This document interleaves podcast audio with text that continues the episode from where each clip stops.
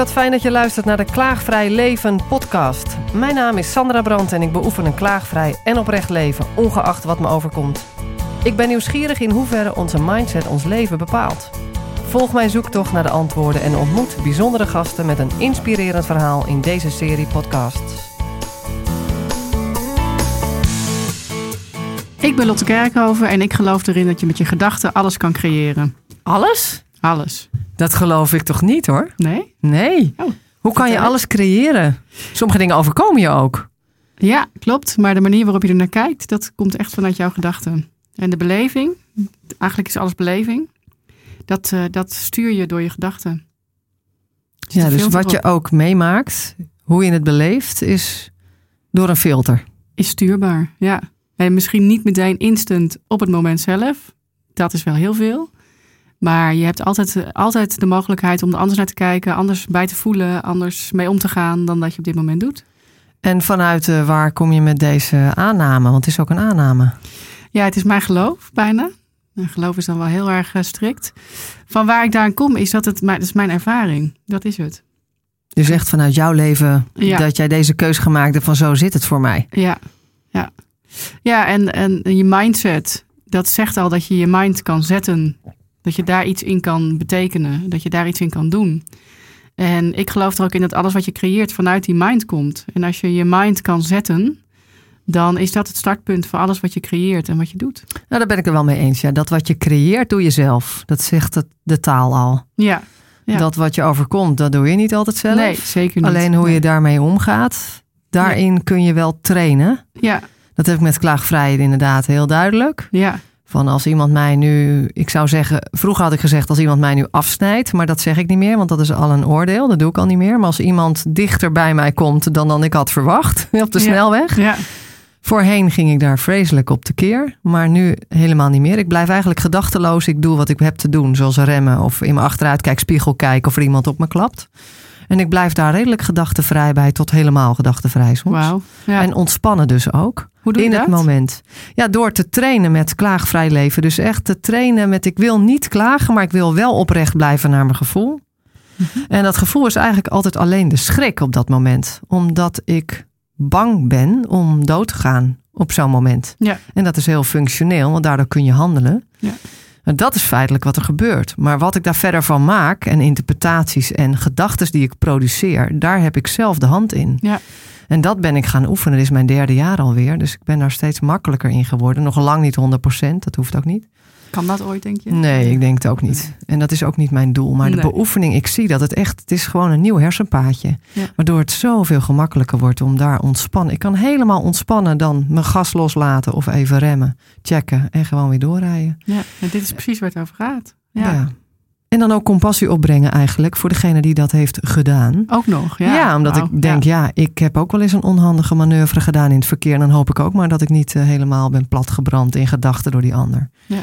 Dus ik merk eigenlijk door minder zelf te oordelen dat ik meer compassie heb Je voor. wordt ook milder voor anderen. Ja. ja. ja. ja. En een lange nieuwsgierig. Dus ik blijf ook lange nieuwsgierig wat maakt dat iemand iets heeft gedaan waar we niet blij mee zijn, zeg maar. Ja. En ehm, waardoor. En- krijg je daar ook antwoord op? Ja, je krijgt eerder antwoord als je nieuwsgierig bent dan als je oordeelt over iemand. Hè? Want zodra je iemand veroordeelt of de schuld geeft, de schuld is net een eh, stuiterbal, iedereen wil er vanaf. Ja.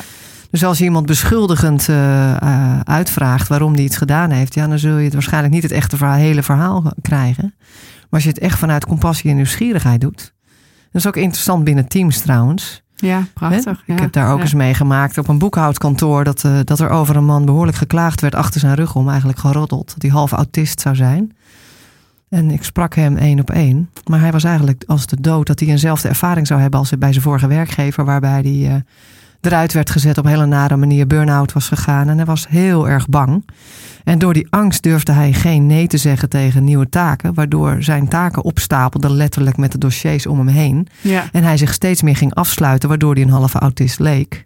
En dat zagen de mensen alleen. Ja, En niemand die vroeg werkelijk wat er Wat werkelijk aan de hand was. En dat Ja. kreeg je ook niet zomaar te horen. Daar was echt wel wat voor nodig, omdat hij zo angstig was. Ja, Maar doordat ik echt dat contact wilde maken met hem, één op één. En hem daar ook toe heb uitgenodigd, dat ik echt met hem contact wilde. ja, Opende hij zich uiteindelijk en liet hij zijn angst zien. En hebben we daaraan kunnen werken in dat team. En werd het nog het best werkende team in die zomer. ja. Terwijl iedereen op vakantie ging af en aan. Maar omdat ze zo goed met elkaar gingen communiceren. En Ja. werkelijk luisteren en elkaar als mensen zien. Ja, het is echt de sleutel. En het is wat je net zegt, hè, dat gedrag, dat autistische, dat is gewoon het, het schilletje wat iemand ervoor zet. Het is eigenlijk vaak bescherming. Ja. En als je daarachter durft te kijken, als je Ja. leert om dat te doen, ja, dan gaat echt een wereld voor je open. En het wordt een stuk makkelijker. Wat je omschrijft, mooi. Ja, hè? Ja, dat schilletje. Want eh, merk je dat ook in jouw werk? Want jij werkt met Ja. teams. ja, Ik kan me voorstellen, zeker in teamdynamiek, dat je veel eh, schilletjes tegenkomt. ja Als alleen maar. bescherming. Ja, ja. Vanuit angst, wantrouwen. Ja, en dan gebeurt er op de, wer op de werkplek ook nog iets anders. Hè, wat je net ook omschreef. Is, ehm, eh, op de werkplek zit vaak ook een bepaalde angst nog. Dus dat maakt dat mensen heel snel een schil of een masker op, opzetten. Of een schil om zich heen doen. Eh, en er zijn er meerdere. Er zijn eh, schilletjes van wat mensen denken dat ze van je. Of, hè, wat je denkt dat mensen van jou verwachten. Er zijn dingen die jou zelf beschermen. Dus er zijn best wel wat lagen die je meeneemt. Of die je om je heen doet als je naar je werk gaat. Eigenlijk bij voorbaat al. Bij voorbaat al, ja. En dat wordt vaak ook nog gevormd of versterkt of eh, veranderd door situaties waar ze in zijn geweest. En dat maakt dat mensen soms hele rare dingen doen. Als je dat aan zijn vrouw of zijn man zou vragen of haar man, dan zou ze dat absoluut niet herkennen. En op het werk is het toch structureel gedrag. En eh, ja, dat, dat maakt dat het zo ongelooflijk interessant is. Maar Kun je een voorbeeld noemen? Wat voor gedrag? ehm, Om zichzelf te beschermen, bedoel je? ja, om zichzelf te beschermen. Er zijn, eh, wat ik veel zie, is sabotagegedrag. En dat heb je in allerlei gradaties. Maar er zijn bijvoorbeeld ehm, volwassen mannen. ehm, die eigenlijk, als je er naar kijkt, dat je het gedrag van een kind ziet. Eh, bijvoorbeeld stampvoeten. Eh, ik heb sessies gehad waar ehm, niet-machines door de kamer heen vlogen. Eh, er zijn Maar dat was niet een opdracht van jou. en nee, dat zijn meestal niet de opdrachten die ik geef. Nee. En mensen die eh, ehm, eh, heel stil zijn, terwijl ze thuis eh, altijd het hoogste woord hebben. Dus het, het is heel. Ja, stil zijn is natuurlijk ook een Eh, manier om zeker. jezelf te beschermen. ja, er zijn zeg mensen die worden. niks. Ja, er zijn mensen die worden heel. eh, die gaan juist eh, heel druk worden of die gaan alles van zich afduwen. Maar er zijn ook mensen die zich heel erg terugtrekken. Eigenlijk het voorbeeld wat je net noemde. Ja, En, eh, en dat is wat je allemaal tegenkomt. En, terwijl mensen zo niet eh, thuis zijn eigenlijk. absoluut niet. Van nee. zichzelf. Nee. Maar hoe kom jij daar dan achter hoe ze wel, wel zijn? Want dat is eigenlijk de bedoeling. Dat je daarachter kan komen zodat je weer de kwaliteit kunt, naar boven kunt krijgen Ja. van mensen zelf. Ik geloof erin dat mensen dat zelf moeten doen. Ehm, dus wat ik doe is ze daartoe aanzetten. En eh, eigenlijk wat ik voornamelijk leer in teams is om, om met elkaar te communiceren. Dus ehm, dat, doe, dat doe ik voor als coach. Eh, maar het, het fijnste vind ik als ik wegloop en ik weet ik hoef hier niet meer naartoe te gaan. Want als de volgende keer een nieuwe situatie zich voordoet, dan kunnen ze zelf met elkaar communiceren. En dat gaat eigenlijk heel erg over het echt luisteren naar elkaar. Inzicht krijgen, wat je net ook al heel mooi zei. Als je snapt waar het vandaan komt, dan heb je zoveel meer compassie. Als je dan ook nog een stukje inlevingsvermogen, ook nog een stukje gevoel erbij kan hebben. Ja, dan heb je zo'n ander gesprek met iemand. Want eigenlijk door te veroordelen of te oordelen sla je vaak de deur al dicht. Hè? Ja, het hangt er vanaf wat je met je oordeel doet. Een Ja. oordeel kan ook heel mooi zijn om te toetsen of datgene wat jij denkt klopt. Hm. Ehm, dus oordelen, ik ben op zich niet tegen oordelen. Alleen mijn advies is wel altijd om ze uit te spreken. En om Ook- te checken ook. te checken. Ja, en vaak, hè, dat kan heel veel eh, irritatie opleveren. Hè, dat iemand denkt van ja, hoe kom je daar nou bij? Maar dat is het startpunt van een gesprek. Ja, en de kunst om daar open naar te luisteren. Want gisteren Ja. werd ik gebeld door een vrouw waarmee ik had gesproken. Een privé, privé eh, eh, setting, zeg maar. En zij moest mij even iets vertellen. En ik voelde daar een beetje angst en verzet aankomen bij mij. Maar ik dacht gewoon open luisteren. Dat is dus ook de kunst. Als iemand komt Ja. met een verhaal over jou. Wat diegene niet zo fijn vond. En zij vond in dit geval dat ze mij veel te veel ruimte had gegeven om mijn woord te doen. En eigenlijk zichzelf niet daarin had ingebracht. En daar voelde ze zich eigenlijk heel ongelukkig over. En ik herkende dat ook. Ja, En dan de kunst dus aan jezelf, als je zoiets te horen krijgt, dat je zelf open blijft om dat aan te horen. ja, Eh, vroeger eh, richtte ik mezelf ten gronde, zeg maar. Dus dan vond ik mezelf vreselijk dat ik dat had gedaan. oh ja dan gaat het Maar ook- zelfbeklag. En dan ja. gaat zelfbeklag, maar dat doe ik dus ook niet meer. Dus ik zie wel dat het bijna gebeurt, maar ik kies een andere weg. Ehm, dus ik heb haar bedankt en ik heb gezegd dat ik het herken en dat het fijn is dat ze het vertelt en dat we Dat het blijkbaar voor haar ook belangrijk genoeg is om mij daarover te bellen. Dat ons contact haar belangrijk genoeg is Ja, om dit te uiten. En eh, we hebben wat uiteindelijk. toen? Ja, Ja, ze vond het heel fijn dat het zo makkelijk door mij werd opgenomen. Want zij vond het natuurlijk ook spannend om dit te zeggen. Ja, ja, ja. Ik heb heel veel stiltes laten vallen, heel veel rust gevoeld. Ik zeg, volgens mij is het aan ons allebei de oefening om in het vervolg in elk moment te voelen wat er werkelijk klopt. Want ik voel in dat moment ook dat zij wel erg stil is en erg geïnteresseerd blijft. Maar ergens klopt het niet en is het uit verhouding. Maar vind ik het ook lastig om op dat moment dat eigenlijk te zeggen? Vond Ja. ik dat toen? Eh, en zij des net zo goed. En ehm, ja, dus we hebben eigenlijk elkaar uitgenodigd om de volgende keer lekker een wandeling te maken. En, en in de wandeling de oefening te doen. Om in elk moment te voelen wat er werkelijk klopt. Misschien is het stilte, ruimte geven, ruimte nemen. Ja. Eh, gewoon helemaal dat. Gevoel, hè? daar heb je het over. Verbinding. Ja. Dat is wat ik je hoor zeggen eigenlijk. Hè? Verbinding met jezelf en daarna de ander. Is- Ja, is maar dan wel vooral in, in het moment kunnen zijn. Ja, Als je, we zijn zo snel in het volgende moment met ons hoofd, terwijl dat er nog niet is. En dan zijn we af van die ingeving, want je voelt echt in het moment wat er klopt. ja. En daar naartoe, maar dan moet je rust in je kop hebben. Ik weet niet, hoe doe jij dat met team, teamsessies? Want dan heb je natuurlijk ook rust nodig om te kunnen voelen en te communiceren met elkaar. Neem je daar een moment voor om mensen tot rust te brengen? Of hoe gaat dat bij jou? Ja, het is ehm, sowieso eh, in een van de, de eerste stap van het gespreksvoeringstechniek die ik veel gebruik bij mensen is eerst een minuut in stilte tegenover elkaar zitten. En dat maakt eigenlijk precies wat jij nu zegt. Dus je gaat naar jezelf. Je gaat, eh, ja, je, je gaat je voorbereiden op het gesprek wat je gaat voeren. Daarmee maak je al een bepaalde connectie, contact met iemand. Ehm, er gebeurt ontzettend veel in die ene minuut. Vaak meer dan in het gesprek daarna. Kan me Als je mensen tegenover elkaar ziet stilte. zitten. Ja, Maar Ja. ga je dan naar elkaar kijken of juist niet? Is het- Dat mogen ze zelf eh, invullen. Ja. En dat is heel ongemakkelijk vaak ook voor Ja. mensen. En dat vind ik zo, dat, dat alleen dat al is al heel mooi om dat te zien gebeuren. En vaak als ik dan, als zo'n zo'n gesprek is geweest, is eigenlijk het eerste wat ze zeggen is van dat die minuut stilte. Nou, dat, dat, daar gebeurde van alles. En dat besef inderdaad van die rust bij jezelf komen. En vanuit dat punt met de ander in contact gaan. In plaats van je meteen te laten leiden door wat iemand zegt. Of meteen je impuls te volgen. Ja, dat is, dat is al een hele mooie les. Ja, dus dan is eigenlijk de kunst, wat neem je als vertrekpunt in communicatie elke keer weer? Is dat de voortdurende reactie op reactie op reactie? Hè? Dus wat doet de ander? Wat, wat vindt hij van me? Of Ja, helemaal zo hyper alert? Of is het vanuit rust, vanuit aanwezigheid, zoals ik dat ook kon aanhoren, zoals ik gisteren merkte aan de telefoon? Dat je helemaal in openheid, in zachtheid kunt luisteren. ja, En ja, aanwezigheid, zonder jezelf af te branden, zonder die andere... ja. En volgens mij is dat precies wat jij net omschreef. Is heel erg in het nu zijn. In het moment wat er nu is. Ja. En ehm, ja, ook tijdens zo'n minuut stilte. Of, of tijdens dat, er- dat... Als je straks die wandeling gaat maken. Dan zul je van tevoren ook nog wel eens nadenken. Als je in de auto zit onderweg er naartoe. Of tijdens zo'n wandeling. Van oh, ik ben toch wel benieuwd. Of hè, ik vraag me af hoe dat gaat. Of ik wil dat heel graag zeggen. En als je ook dat los kan laten. Mhm. eh, en echt kan varen op datgene wat er op dat moment ontstaat, dan, ja, dan ontstaat een soort van magie. Ja, het laten ontstaan, hè? is Ja. het dan meer. Ja. In plaats van het vooraf. eh, En ja, volgens mij is het een groot cadeau als je dat binnen bedrijven inbrengt. Ja, ja dat is het. Ja. Dat het mag ontstaan en dat je ook met elkaar iets mag laten ontstaan. In plaats van dat één iemand het voorbereidt, de vergaderingen, dat het zo gaat. Ja. Ja, en kijk, een bedrijf heeft een bepaalde structuur met een reden. Als, als dit eh, de dagelijkse praktijk is van een bedrijf, dan um, nou, dat, dat zijn voor hele kleine bedrijven is dat te doen. Daarom is die, die energie bij voor zo'n start-up is ook zo anders dan bij een grote Ja. organisatie. Ja. Um, maar daar waar je in bepaalde structuren werkt, is het heel goed om die te respecteren. En uh, binnen de structuur is ongelooflijk veel vrijheid. En daar zit wat mij betreft de oplossing. Want veel mensen uh, denken dat alles vast ligt en dat alles al bepaald is. Um, terwijl, wat jij net heel terecht zei, het enige wat er is, is nu. Mm. En, um, ja, zodra je denkt vanuit het ligt allemaal al voor me vast of wat er moet gebeuren, ja. dat zet een slachtofferpositie eigenlijk. Sowieso, ja. En je hebt geen vrijheid meer van je eigen inbreng en dat Nee. voelt heel vervelend voor de meesten. Ja. ja. Terwijl het blijkt dus eigenlijk in praktijk wel anders te zijn.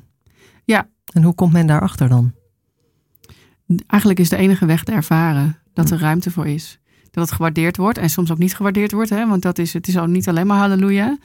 Uh, maar het, het, belangrijkste is dat er geluisterd wordt, dat je gezien wordt. Sabotagegedrag, wat ik net benoemde, hè, dat ineens een, een volwassen man gaat staan stampvoeten. Dat heeft bijna altijd te maken met niet gezien of niet gehoord worden. Eigenlijk precies waar wij het net over hebben.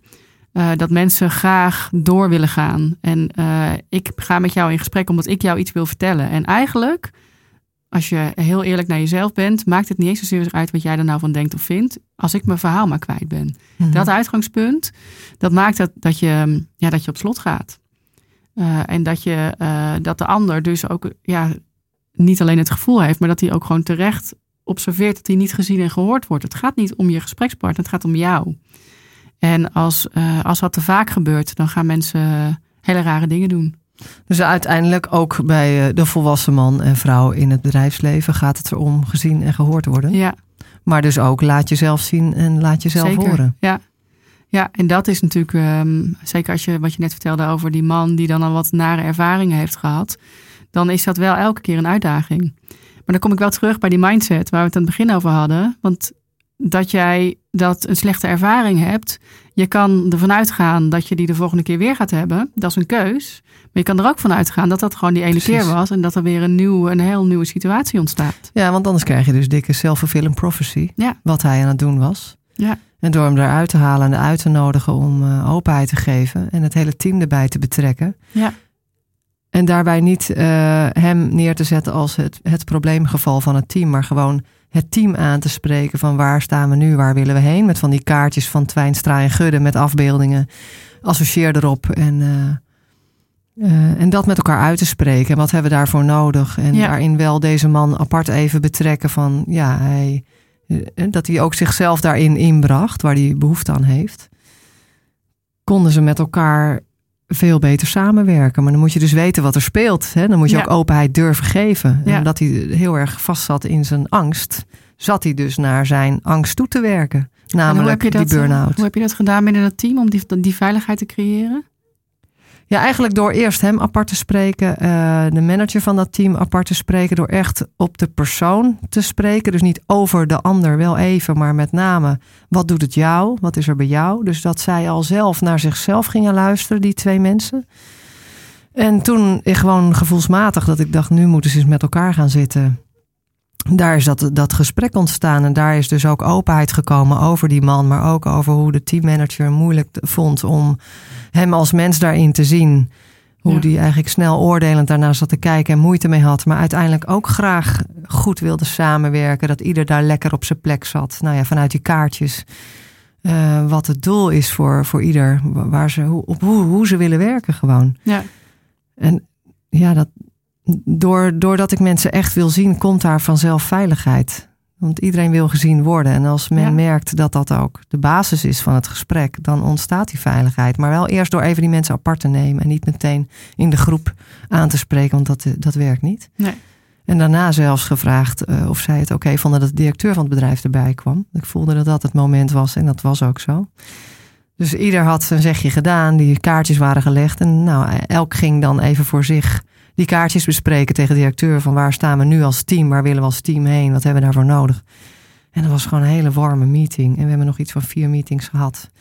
En zij zijn uh, met vlag en wimpel door die zomer gekomen. Ja. Waarbij normaliter altijd een hele toestand was met afstemming van taken tijdens zomervakanties. Ja. Maar juist doordat als ze zagen dat die dossiers een beetje zich gingen opstapelen bij die man. Dan spraken ze hem aan van joh, heb je hulp nodig? Ja. Maar ook andersom. Dat hij ook uit zichzelf zei van nou, ik loop wel een beetje vast. Ja, prachtig, ja. Ja, het is heel mooi wat je zegt. Want um, we zijn heel erg geneigd om, om een rotte appel. Hè, dat is Ja. waar we het vaak uh, negatief over hebben. Om dat als het probleem te zien. Ja. Terwijl ik geloof er echt in dat het een probleem is van een team. Ja. Want iedereen draagt eraan bij. En iedereen, uh, wat jij net ook aangeeft. Ze doen allemaal een aanname. Maar niemand checkt het. Nee. Nou, en het is makkelijk om een soort afvoerputje te hebben voor dus een alle gezamenlijke shit. vijand is altijd fijn, sowieso. Dus als, als, ja. als die eruit zou liggen, dan, dan zoek je gewoon weer met elkaar een ander. Dus dat Precies. blijft altijd zo. Maar als Ja. je werkelijk interesse hebt naar beweegredenen, maar ook, ook respect hebt voor je eigen grenzen daarin. Je Ja. mag ook je eigen grenzen stellen. Zeker. En niet ten koste van jezelf en ander maar begrijpen. Ja, dan kom je wel verder. En soms is het gewoon niet jouw plek waar je werkt. Dan moet je gewoon weg. Heb je dat zelf wel eens meegemaakt? Ja, in, eh, in het ziekenhuis waar ik werkte op de intensive care. Ik had heel erg veel moeite om in een team te werken waar iedereen eigenlijk hetzelfde deed. eh, verantwoordelijk was voor hetzelfde.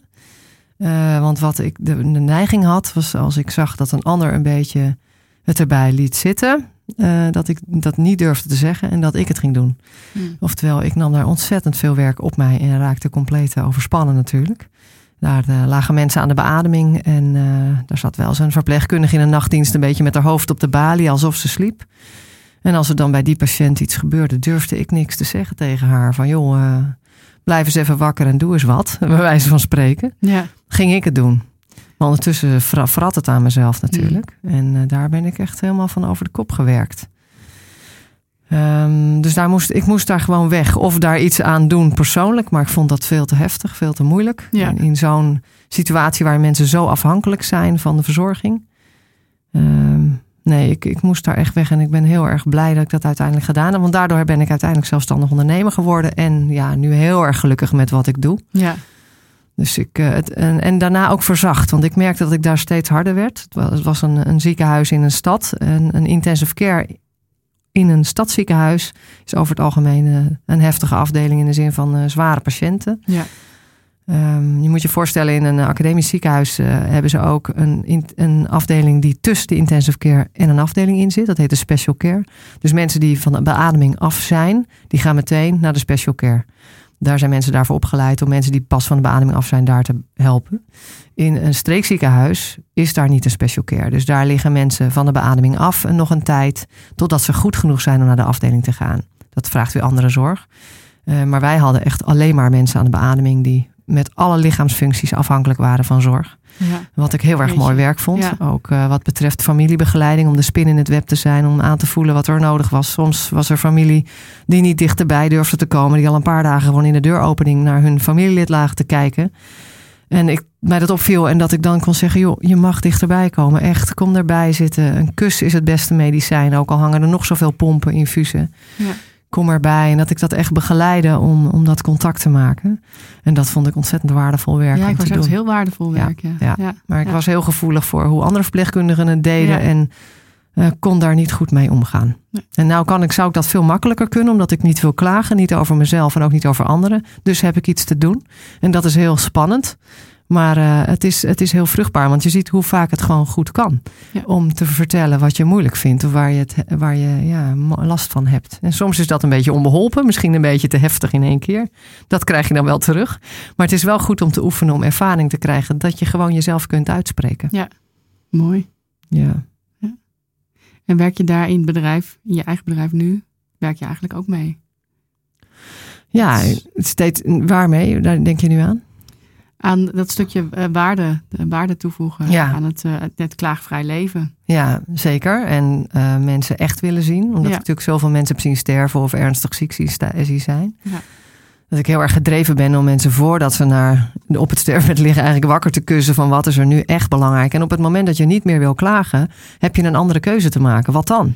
Als je Ja. wel oprecht wil zijn. En als je een andere keuze kunt maken, omdat je dat nou eenmaal wil leren, dan kun je dus kiezen voor dat wat werkelijk belangrijk is in het moment. En als je elke keer opnieuw kunt kiezen wat echt belangrijk is, dan krijg je leven gewoon veel meer waarde. Maar ook het leven van de mensen om je heen. Want je krijgt gewoon veel dieper, intiemer contact met anderen, heb ik gemerkt. Het gaat ook over verantwoordelijkheid nemen, hè, volgens mij. Waar Ja, je het over ja. hebt. Ja, En durven nemen vooral. Want Durven dat, nemen, het is ja. heel makkelijk. Vaak hoor je managers even gechargeerd zeggen dat er geen eigenaarschap wordt genomen en maar er meer verantwoordelijkheid moet worden genomen. Eh, maar dat is eigenlijk klagen over je personeel natuurlijk. Ehm, als je kijkt naar jezelf is het soms gewoon ook hartstikke lastig om de moed te vinden om te vertellen wat je, wat je dwars zit. Het kan in het heel klein.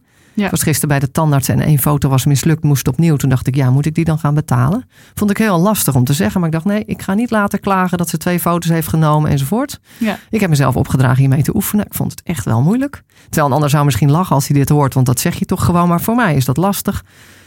En eh, dus dat heb ik gezegd. Van, joh, moet ik, dat, eh, moet ik dat betalen? Zei ze, nee, die hebben wij verkeerd gemaakt. Tuurlijk niet. Nou, fijn. fijn. Weet je Ja, wel? Dan zie je, kan het wel doen. Ja, Ja. Eh, dat zijn echt nieuwe hersenpaadjes maken. En eh, dat vraagt oefeningen. het vraagt heel veel oefening, Ja. elke dag weer. En je ziet gewoon dat het kan. En het verdiept echt. Het contact met mensen verdiept. En dan is het het waard. Mooi. Hey, nog even, je zei net, eh, vind ik een hele mooie term, hè? Je zei eh, wakker kussen. Ja, dus wat Vertel anders dan wakker. Nou, het is anders dan wakker schudden. hè. Wakker schudden is zo geforceerd dat een ander iets anders zou moeten doen dan, dan die doet. En dat ik hem daar even kon wakker schudden. Maar ik heb heel erg de behoefte om mensen wakker te kussen, inderdaad. Uh, die uh, te veel als een wandelend hoofd uh, ronddenderen in een bedrijf met klachten van overspannenheid of signalen die ze negeren. En ik, ik gun iedereen zo graag een meer ontspannen leven met, hoe zeg je dat, dat met, met waardering voor je eigen ingevingen. Want die zijn vaak mooier dan je denkt. Mm. En uh, ik heb natuurlijk zoveel mensen op, op sterfbed gezien en, uh, en ernstig ziek, ook jonge mensen. Ja, dat ik behoefte heb om, om dat zachtjes wakker te kussen. En dat zeg ik ook letterlijk kussen, omdat dat natuurlijk is intiemer. Ja. het is ook een, een universele behoefte om echt contact te hebben. Ik vind dat een mooie term, ja.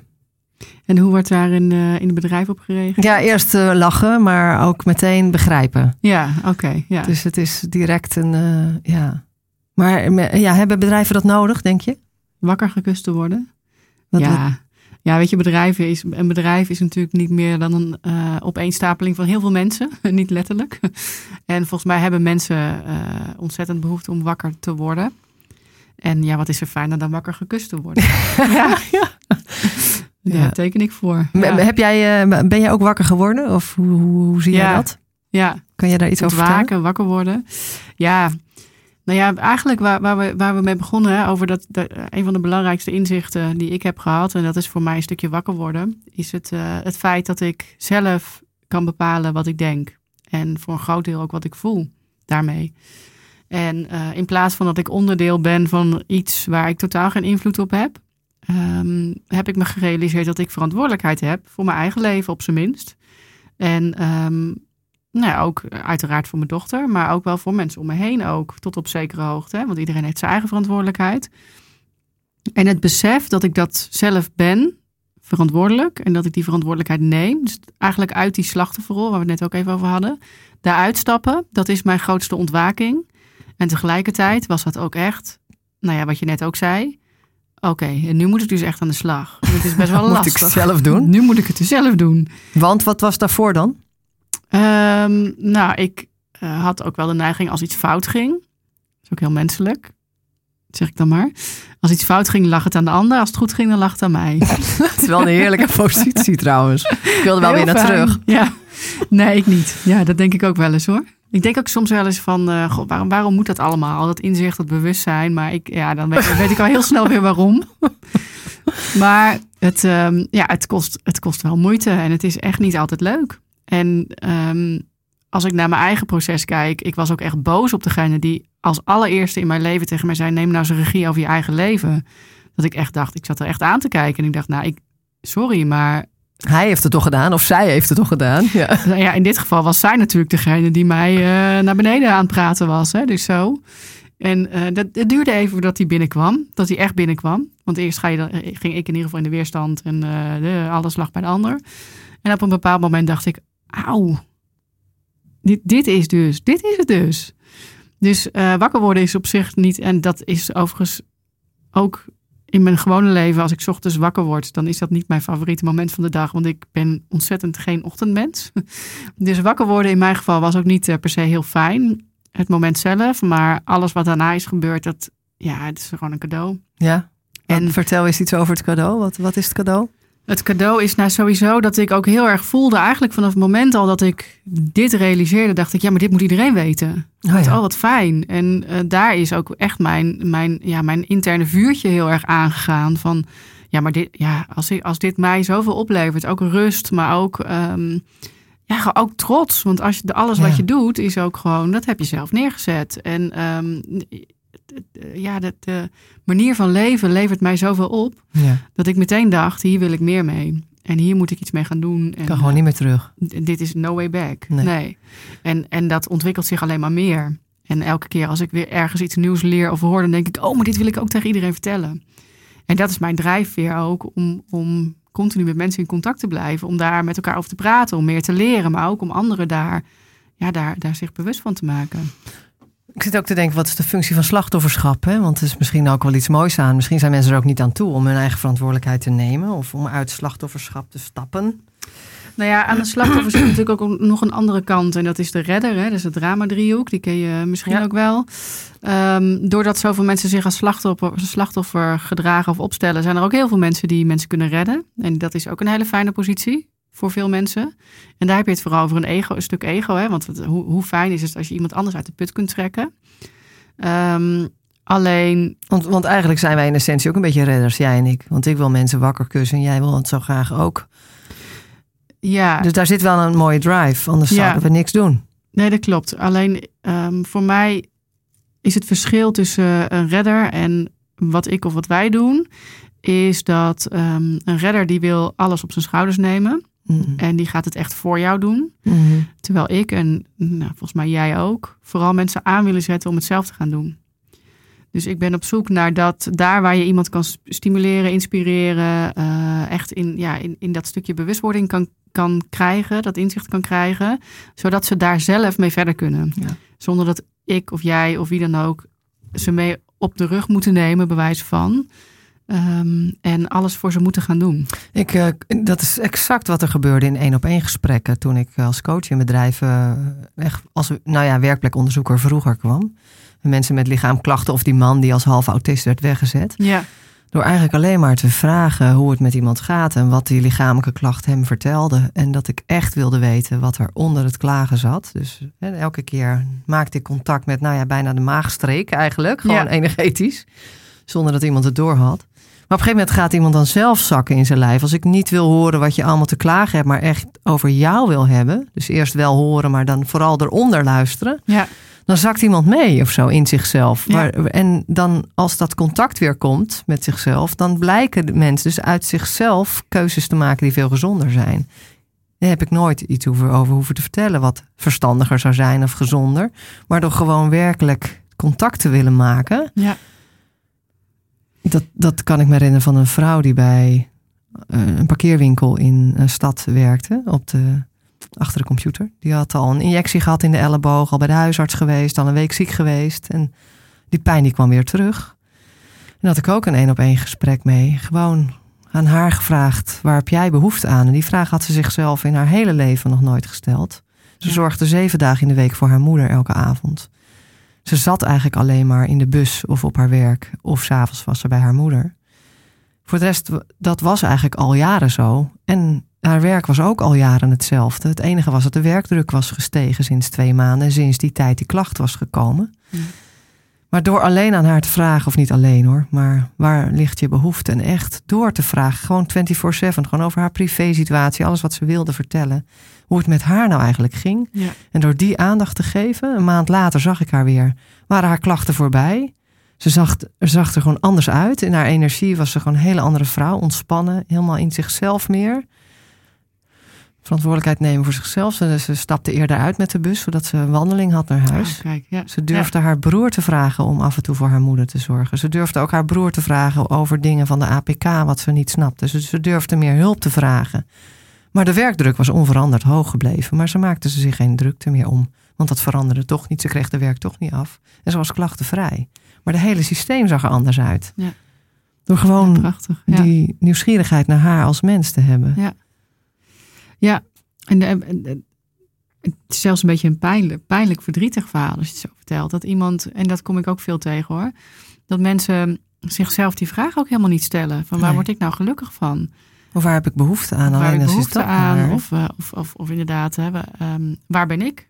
Ja, begin daar eens mee. Ja, Be- er zit ik al snel een criticus bij van als, als zij zichzelf had gevraagd waar heb ik behoefte aan, dan was dat ook eens een avond misschien rust. Maar ja, de moeder moest verzorgd en zij was de enige van haar broers en zussen die geen gezin had. Dus ja, moest zij dat doen? Dat was haar eigen conclusie. Dat is overtuiging, hè? Ja, Belemmerende overtuigingen. ja. hey, wij gaan eh, samenwerken, toch? Vind je niet? ja. Voor bedrijf. Wat gaan wij samen doen? Klaagvrij en? Hoe noem jij eh, wat je doet?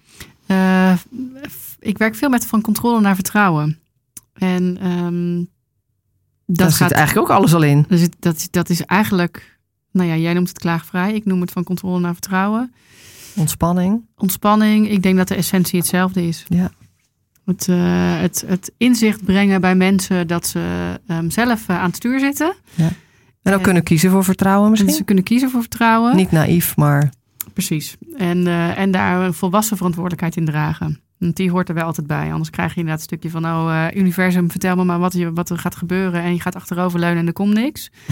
nou ja, Nee, dat is het dus dat niet. Is, nee, precies. Het, het gaat echt om dat je bewuste keuzes maakt. Dat je echt verbinding met jezelf maakt. Wat Ja. je net ook zei. Waar heb ik nou behoefte aan? Waarom ben ik hier nou?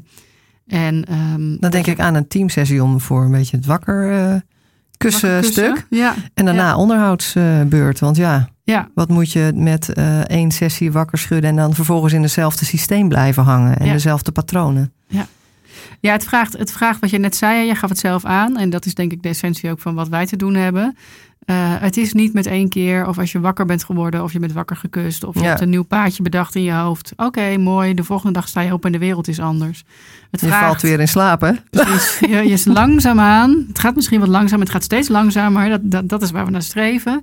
Maar uiteindelijk zit je weer terug in die oude situatie waar iedereen om je heen hetzelfde doet en jij dus ook maar weer hetzelfde gaat doen. Ja, ja. En dat doorbreken, daar heb je echt heel bij nodig soms, hè? Ja, En dat, gaan wij bieden gewoon. Ik heb er doen, zin hè? in, hè? Ja, En dan het liefst dat het eh, kan ontstaan met de opdrachtgever samen. Dus niet vanuit controle, dat alles al duidelijk moet zijn hoe we het gaan aanpakken. En, want dat is weer die controle. Ja, ja. Hoe pak jij dat aan dan? Ja, dat is een interessante. Het is, ehm, het is altijd heel, eh, heel dubbel. Want als mensen bij mij komen met een vraag van... eh, goh, we merken dat er ehm, heel veel directief leiding gegeven wordt. We merken dat er heel erg ehm, dat er een angstcultuur heerst. Ja. En wij willen dat graag openbreken.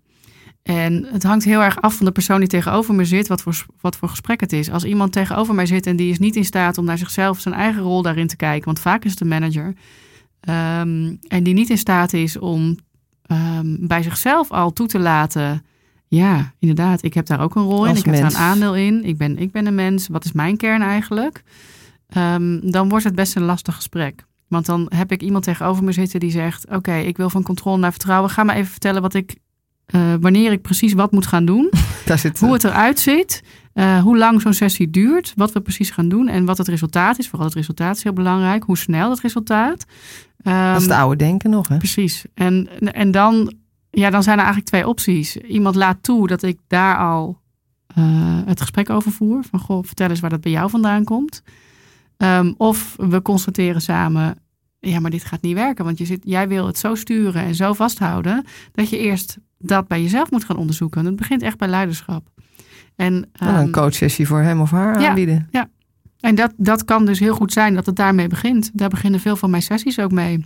Waar kunnen mensen jou eh, vinden als ze interesse hebben?